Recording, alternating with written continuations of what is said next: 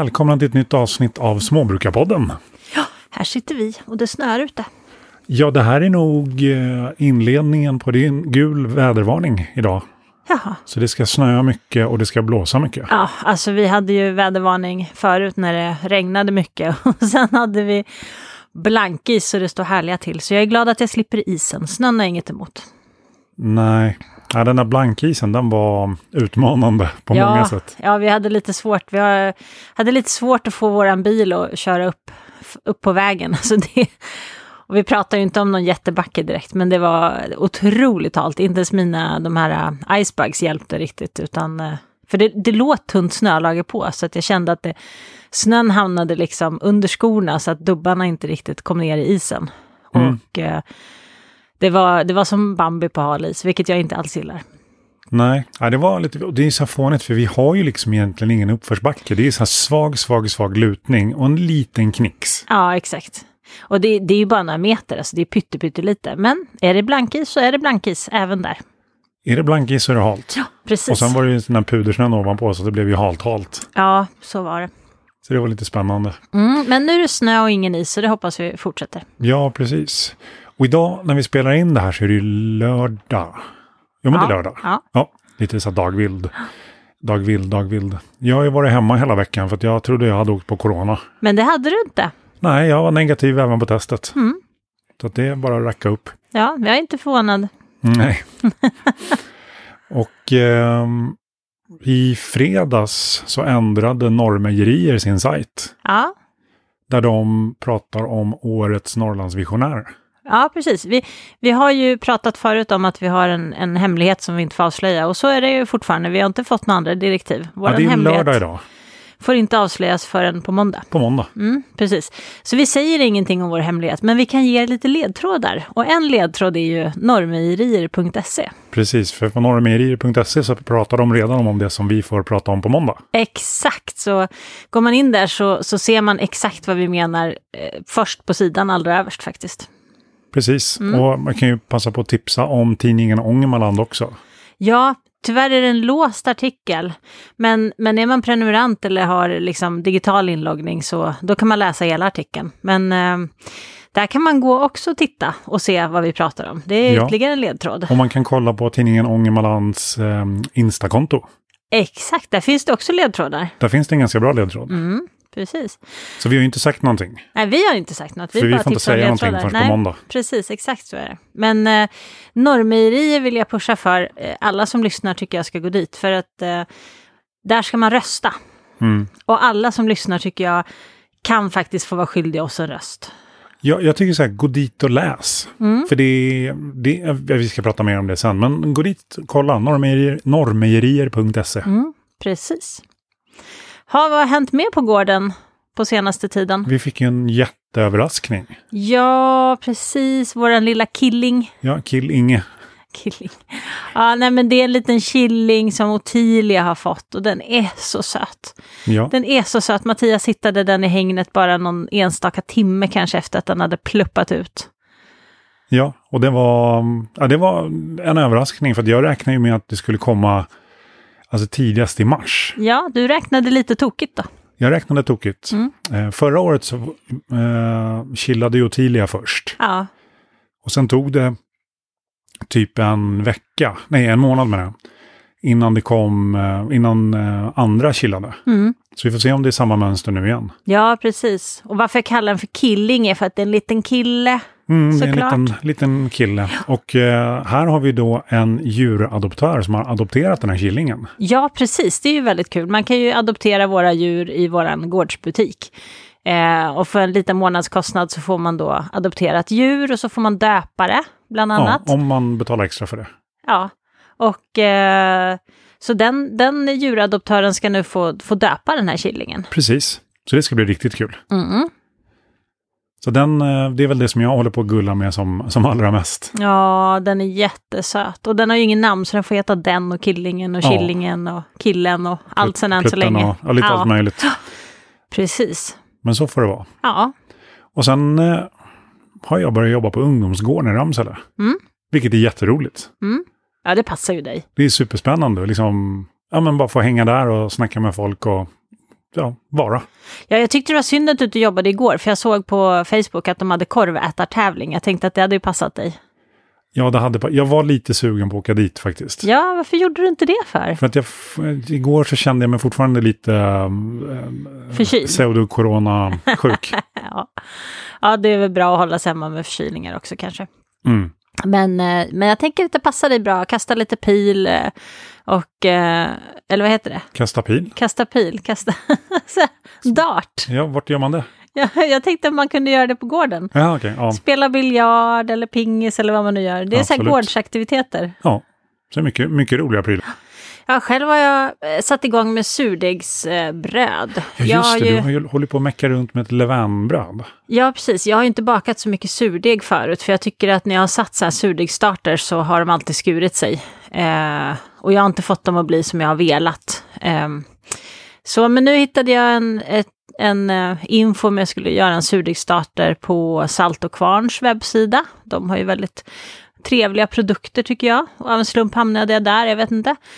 Eh, så jag följde det och det var en jättefin surdegsstart. Den tog sig väldigt, väldigt bra. Så på den så satte jag då en surdeg till ett levainbröd, eller till två faktiskt.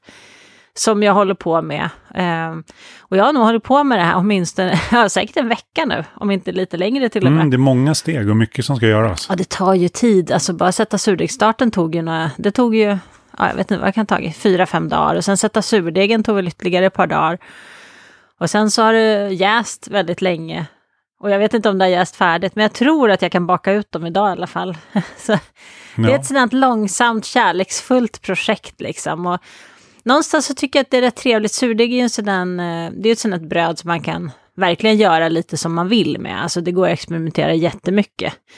Eh, och det är ju en hel konst att lära sig, för jag känner att mycket av kunskapen kommer sitta i, i fingertopparna, liksom, att veta. Alltså en känsla av att när det blir rätt och när det inte stämmer riktigt. Eh, för det, det är så otroligt mycket faktorer som spelar in och så kanske det är vid vanlig brödbakning också, men när man ska försöka baka med bara surdeg och inte ha någon jäst, då är det ju viktigt att man får brödet att verkligen resa på sig. Så att det är ju en kunskap som man får träna sig till, tänker jag. Men, ja, men eh, degen, degen är ju en väldigt levande organism. Ja, precis. Det är ju det. Och då lära sig liksom när, ja men beroende på hur kallt eller varmt det är i rummet och ja, men vilken starter man har och hur livfull den är och Ja, liksom alla de där precis. stegen. Det är ju, att baka ett modernt bröd är ju ganska enkelt. Ja. Liksom du löser upp jästen och så rör du ihop allting och får, så Och får du jäser jäsa. lite. Ja, precis.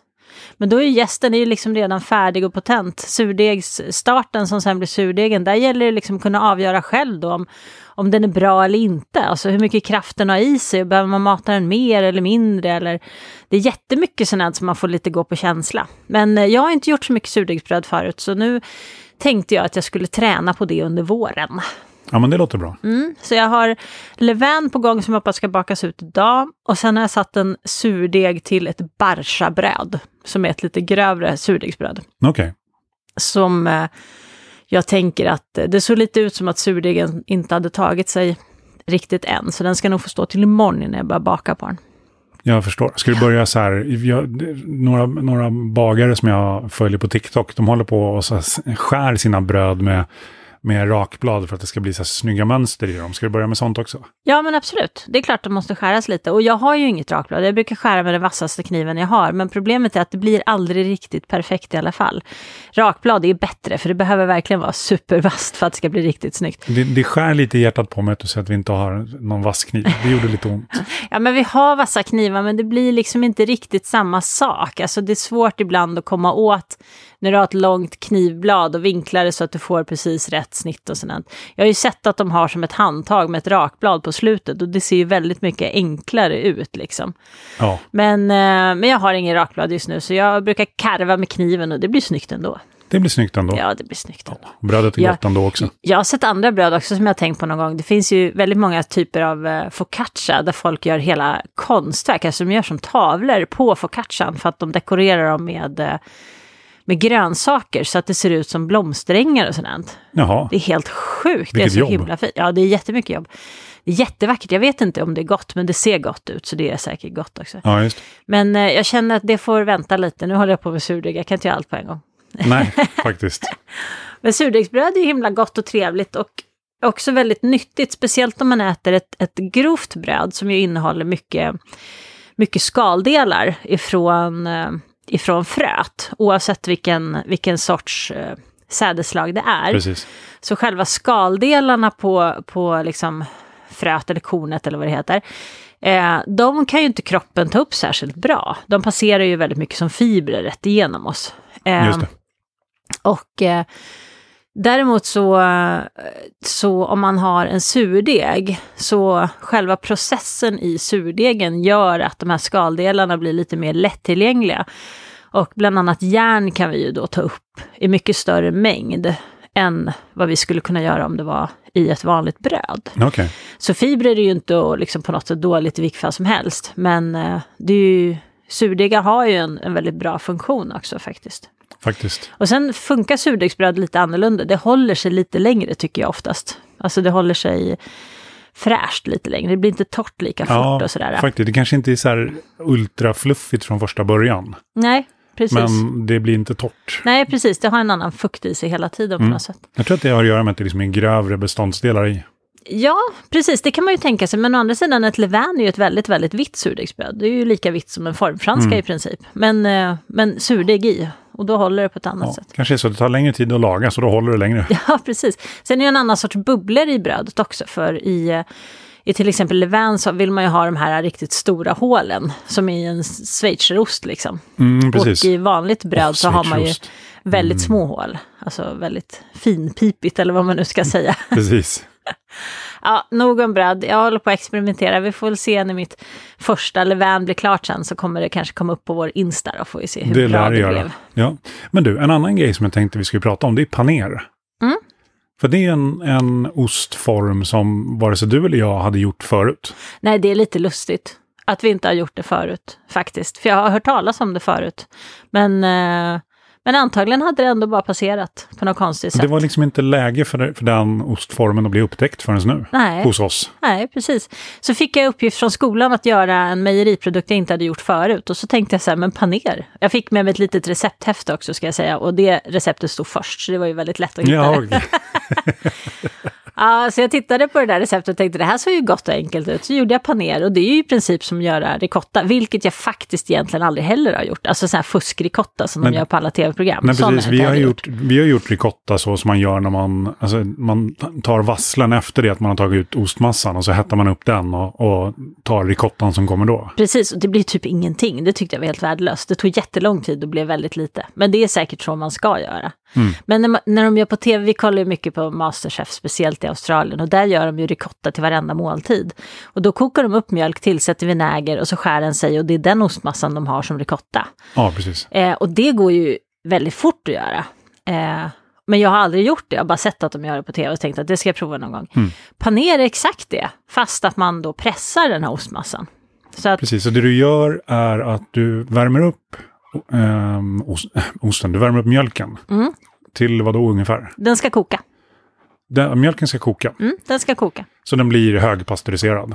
Ja, precis. Mm. Och sen så tillsätter du en, en syra. Ja, äppelcidervinäger brukar jag ha. Precis, för det löser då ut så att, eh, det, eh, så att ostmassan koag- koagulerar. Ja, exakt. Eller att den skär sig kan man ju se. Ja, precis. Alltså om man inte vet de riktiga uttrycken så att den skär sig, det tror jag alla kan se liksom, även om Ja, de inte har en aning vi- om vad det Den är. blir så här grynig och går isär. Och, Ja, precis. Det blir en vit ostmassa och så blir det en massa vassle kvar.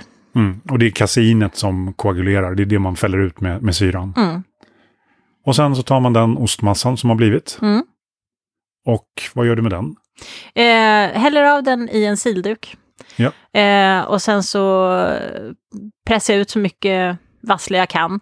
Eh, och sen så eh, plattar jag ut den till en liksom, liten rund kaka. Ett tips är att ha eh, så här gummihandskar på sig, så här som man diskar med, diskhandskar. För att den är väldigt varm. Ja, just det. Eh, och man vill ju göra det med en gång. Liksom. Man kan ju låta den stå och rinna av en stund såklart, men, men man vill göra det med en gång för annars så sätter den sig i fel form. Liksom. Så att man eh, har på sig sina gummihandskar så att man inte bränner sig, så pressar man ut all vassle ur den här eh, ostmassan som då är i en silduk. Och sen så brer man ut den på en, eh, ja, vad som helst som egentligen har lite hål i sig. Alltså man har en hålplåt. Jag har, en, en, jag har en, eh, ett Tupperware plastgaller, eller ska jag säga, som egentligen låg i botten på en grönsakslåda en gång i tiden. Så den är liksom lite hålig. Eh, så då brer man bara ut den där i en rund form och sen så sätter jag en tallrik på och sen en mortel ovanpå alltihopa. Mm. Som är tung. Och så får den stå så en timme. Och då brukar jag få en, eh, ja, ungefär stor som en assiett. Eh, rund ost som är ganska fast, alltså den är väldigt fast faktiskt. Som är typ 3 centimeter tjock. Ja, men det låter som det jag känner igen. Mm. Eh, efter en timme. Och den är, den, är, den är faktiskt väldigt kompakt. Alltså man skulle kunna jämföra med en riktigt hård tofu.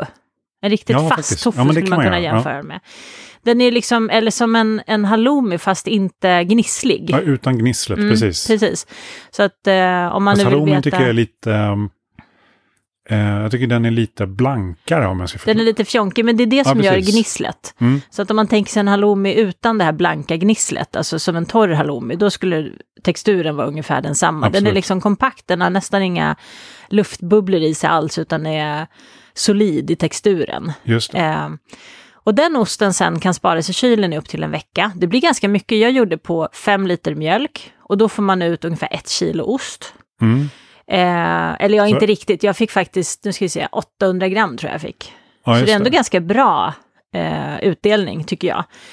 Eh, och vasslen kan vi ge till grisen, så det passar ju jättebra för oss. Ja, Grisen gillar precis. I vasslen. vanliga fall när man gör ost så kan, brukar man ju räkna 10-1. Ja. Så du har 10 liter mjölk får du ut en, en, en, ett kilo ost. Ja, precis. Men jag tyckte jag fick ut mer, men det kanske är för att den är inte liksom fullt så hårdpressad som hårdost är. Den har ju, tar ur ännu mer vasslur, tänker jag. Att Den får, därför... gå i, den får ju gå i den varma vasslen också så att den ska svettas ur liksom all, så mycket vätska som möjligt. Exakt, så jag tror att det är därför du får större utbyte på den här, för att Mm. den är lite blötare. Precis, men den håller den ju mycket kortare dessutom. Ja, den håller en vecka i, i, i kylen, men man kan frysa in den. Och det som händer när man tinar den sen är att den blir, om man äter den rakt av, så känns den grynigare i texturen. Alltså den faller sönder i munnen mer lätt. Men eh, man kan fortfarande använda den i matlagning och sånt också. Den trillar inte ihop liksom när du stoppar den i någonting varmt. Ja, just det. För det, som, det här är ju en indisk ost från början. Och den används väldigt mycket i matlagning. Alltså jag kan tänka mig att den används i mycket vegetariska rätter istället för kött. Man tärnar den och Absolut. slänger i den precis som man har gjort med tofu i Asien eller som man gör med Omf. mycket annat liksom. Ja, omf och sådant. Ehm, men den är jättegod. Den smakar liksom väldigt milt av mjölken.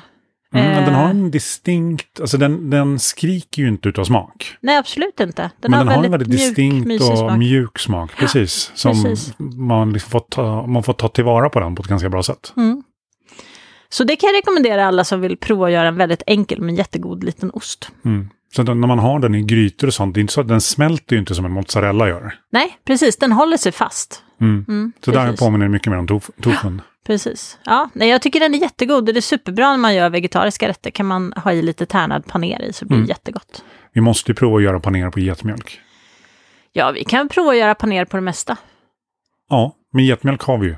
och de precis. andra, de andra är ju på att chilla ganska snart de också, så att Ja, vi kommer ju ha precis. lite mjölk. Ja, ehm, ja, precis. Ja, det borde väl gå. Getmjölken är ju lite annorlunda än komjölken i och med att den inte separerar från början. Men det ska inte spela någon roll när man gör paner, tänker jag. Nej, nej, jag Nej. tänkte vi får prova och se vad det blir. Ja, vi får testa oss. Sen är jag jättesugen på att göra fetaost på fårmjölk, så jag väntar så på att vi ska få lamm. Mm, jag med. Vi mång, kan av många anledningar. en riktigt, riktigt god fetaost. Jag gjorde så himla god fetaost förra året. Eh, Men det var inte på fårmjölk, så jag tänkte jag skulle prova på fårmjölk, för jag tänker att den blir ännu mera fetaostaktig då, alltså lite mera smak liksom. Vanlig komjölk har ju en väldigt mild smak. Alla Mm. andra mjölksorter har ju lite annorlunda smak. Och det kan man tycka vad man vill om, absolut. Det kanske inte är så att man... Men det är för att vi är så uppfostrade på komjölk och hur, liksom, hur den smakar. Så det, den smakar ju... Man, de flesta tycker att riktig mjölk smakar komjölk. Ja, precis. Eh, ja, så det ska bli jättekul att, att prova att göra på annan mjölk. Absolut. Vet du, jag kom på varför jag eh, inte hade så mycket att säga om vad som händer på gården. Aha. Ja, men det enda jag håller på med är ju ved. Ja, nej det var inte så spännande att prata om. Nej men vi har haft lite strul med veden i år. Och det hade vi förra året också. Det tar nog några år innan man kommer in i det där med att eh, hinna med att få fram all ved i tid och sådär som man har. Och sen så kan jag tycka att det är lite svårt att veta i början också hur mycket vi kommer göra av med. För att man tycker att vi har massor med ved och helt plötsligt så är det minus 25 ute och så går det åt massor med ved. Och sen har man massor med ved igen och så är det mellan 0 och minus 5 och så går det inte alls åt lika mycket. Så det är ju det är inte bara liksom mängden man har som är avgörande liksom för hur långt det räcker, utan det är vädret spelar ju roll, liksom, hur mycket vi är hemma spelar roll, vad vi gör hemma spelar roll, för är man mycket stillasittande och vi sitter i något möten eller något, då vill man ju ha varmt hus, för annars fryser man ihjäl.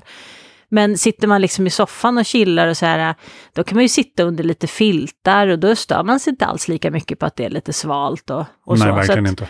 Det, det, finns jättemånga faktorer förutom det fysiska med antalet vedklabbar som liksom spelar roll i hur mycket hur mycket ved som går åt.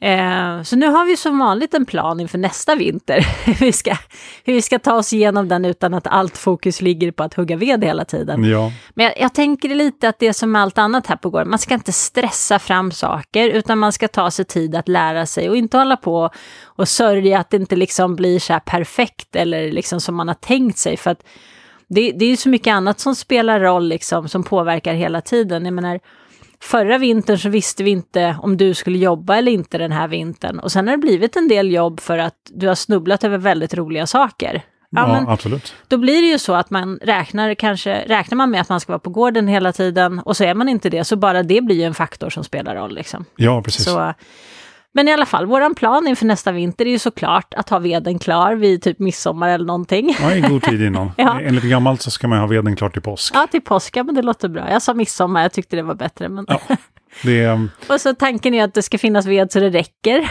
Men eh, ja. det är också svårt att bedöma hur mycket ved behöver man som sagt. Så. Ja, men det är ju som, som alltid, liksom, en plan en plan och sen kommer verkligheten i vägen. Ja, precis. Ja. Jag tycker du har skött veden jättebra. Det enda nackdelen med att ha det som vi har det nu är att du blir så attan stressad utav det och tycker det är jättejobbigt och mår dåligt. Och det tycker jag är så synd. Det är så mm. tråkigt att se att du inte mår bra. För att rent generellt sett kan jag säga att vi har ju klarat oss hela vägen hittills ganska så bra tycker jag. Så att jag har inte så mycket att klaga på, men, Nej, men jag skulle det... gärna slippa din stressnivå. För ja, det, jag, tycker det, jag tycker det är så ledsamt när du känner dig stressad, för det är inget kul. Ja. Men det är svårt att låta bli. Ibland är man stressad för man känner att man inte hinner med. Det, så är det liksom. Mm, man måste lära sig hantera det också. Eh, vad sägs om att vi avslutar med att uppmana folk att gå in på norm norrmejerier.se? Ja, men absolut. Gör det, snälla, snälla. Jag, tyck, jag tycker vi är värda det. Mm. Mm. Um, jag hoppas att ni andra också tycker. Ja. Vi är ju, vi är ju partiska jag. liksom. Tro, jag tror att alla tycker att vi är värda det. Absolut. Jag, jag tror att alla älskar oss. Ja, och med det sagt så um, dela gärna med dig av podden till en vän. Berätta för dina kompisar att vi finns. Mm. Och ja, prenumerera, likea, gilla, kommentera. Allt det är roligt. Mm. Och med det så säger vi hej. Ja, hej då!